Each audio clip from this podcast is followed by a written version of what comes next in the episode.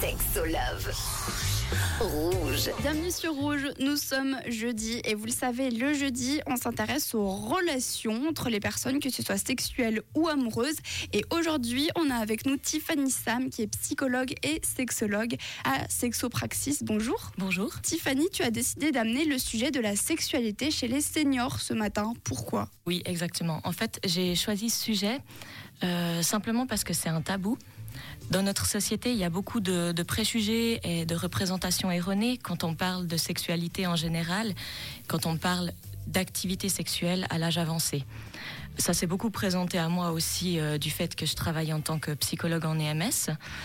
Euh, et je trouve en fait injuste euh, de considérer que quelque chose qui nous a habité tout au long de notre vie, tout d'un coup, devrait disparaître ou devenir un petit peu mystique simplement parce qu'on prend de l'âge. Est-ce que c'est une idée reçue que quand on est plus âgé, on n'a plus du tout de relations sexuelles? Oui, je pense même que, que c'est l'idée la plus répandue. Euh, c'est cette impression justement que naturellement, au bout d'un certain âge, euh, on va s'éloigner de l'activité sexuelle à proprement parler et on va se diriger plutôt vers de la tendresse. Toi qui bosses dans un EMS, est-ce que euh, tu remarques justement qu'il y a ce désir de, des personnes âgées de continuer de découvrir leur sexualité d'une certaine manière? Oui, bien sûr. Euh, ce désir, il peut être présent, tout comme il peut ne pas être présent. Hein. Ça, ça peut être le cas aussi à n'importe quel âge. Mais il y a une certaine envie chez les personnes.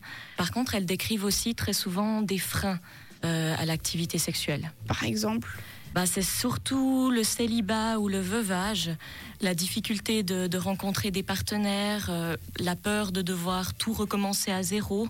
Il peut y avoir aussi euh, la perte d'autonomie ou bien l'effet de certaines maladies ou de certains traitements sur l'activité sexuelle. Si les personnes rencontrent ces soucis-là, est-ce qu'elles peuvent venir t'en parler et donc ensemble vous allez essayer de trouver des solutions? Oui, bien sûr, ouais. Ça fait partie de mon travail, que ce soit à l'EMS ou à Sexopraxis. Et à Sexopraxis, on peut prendre rendez-vous avec toi sans souci via le site Oui, via le site internet, via mon mail, mon numéro de téléphone. Parfait. Bon, bah alors je vous mettrai le lien de toute façon du site de Sexopraxis dans le podcast de cette émission. Tiffany, tu ne bouges pas. On revient dans un instant aux alentours de 10h30.